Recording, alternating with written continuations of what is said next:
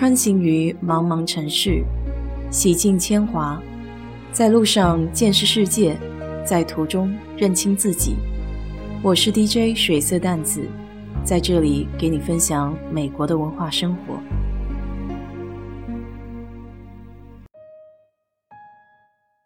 周末有位听友特别想了解一下休斯顿的房价，正好最近我也感受到了当地买房的热潮。今天我们就来聊聊吧。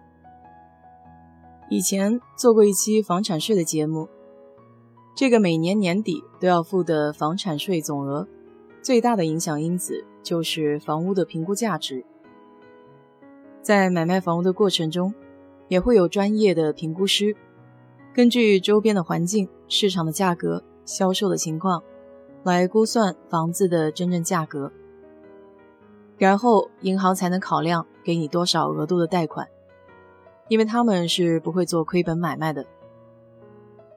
所以说，一个房子值不值钱，和国内一样，城市的发展、地段、配套的环境，都是影响房屋价格的重要因素。但也有不同之处，比如，并不是房子越老就会越便宜，新房子也不一定会比二手房贵。休斯顿作为美国第四、德州第一的大城市，房市一直都是备受关注的。从已售房屋的价格来看，2013年到2021年八年间，同一地段同类户型涨了大约有百分之三十五，而去年一年的涨幅就高达百分之十二。这个涨幅虽然和国内不能相比，但对比本地房价的历史。这是六年多来最大的同比增幅。我还记得刚到休斯顿那会儿，在十号南面的好学区，还曾经见到过十万以内的小户型房子。到今天，同一个地段二十五万以下，基本就没有什么像样的了。就算有的话，也是开低价等人来抢，然后加价卖。如果你要是关注油价的话，二零二零年曾经一度跌到过负四十，这对以石油为主的休斯顿来说影响挺大。之后油公司就纷纷出台了裁员的计划，顺理成章的会想，这下子休斯顿的房价应该会有一个比较大的跌幅了吧？但事实上，房价不仅没跌，反而还继续上涨了。因为影响房价和销售量的元素比较复杂多变，不仅是市场的需求，比如疫情之下，很多人都在家上班，对于室内空间的要求变得更高。家里人多房小的话，必然会想到去看市面上大一些的屋子。还有外部因素，比如利率的下调。前两天我的贷款经纪人给我说。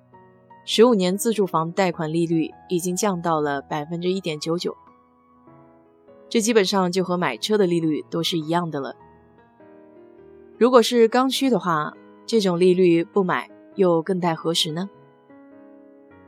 再具体一点算一笔账，比如三十万美元的房子，百分之二十的首付，一点九九的利率，那么月供和房产税这些费用加在一起。也才两千美金出头，而休斯顿本地好的地段租一个两室的公寓，怎么也要一千八百美元左右，和持有房子的成本基本上差不多。这种情况下，肯定会有不少人愿意买房。另外，休斯顿人口增长也是造成目前房价上扬、抢房现象的一部分原因。这其中就有不少人来自加州。德州和加州的区别也是一个非常经典的话题。大体上不外乎德州的销售税比加州低，房价要比加州低。同时，缺点就是休斯顿的天要热一些，地方平一些，生活显得稍微无聊一点。再有一个房价持续飙升的理由就是库存量的不足。二零一八年，休斯顿经历过哈维大水。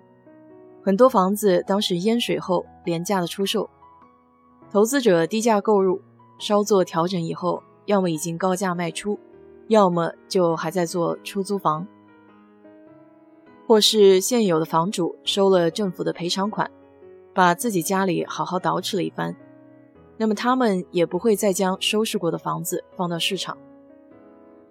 再加上疫情期间，愿意实地看房的人流量大幅度降低，所以也有不少卖家延缓搁置自己的卖房计划。而新房因为疫情，也有一段时间建筑材料短缺，造成了新房的货源不足。这些种种就促成了现在这种供需不平衡的现象。毫不夸张地说，目前一个二十五万左右的房子。上市不到一个星期，就必定有买主。我曾经看到过一套房子，第二天去问的时候，就已经有几十份购房申请了，简直可以用“疯狂”两个字来形容现在休斯顿的房市。我个人感觉这种现象只是短暂的。当然，很多人想买房也是为了抵御通货膨胀。那天还聊到物价的问题。原来这里一小盒肉松是两块九毛九，就这两三个月的时间，已经涨到了四块五。所以水涨船高，这房价有上扬也是能够预见的。我的建议是，如果是刚需的话，没有什么好说的，该买还得买，毕竟利率低，房价高点儿也正常。要是投资不着急的话，倒是可以观望观望。毕竟还是要看回报率的，加个万把块钱买投资房，也得看能不能收回来才行。好了，今天就给你聊到这里。要是你对这期节目感兴趣的话，欢迎在我的评论区留言，谢谢。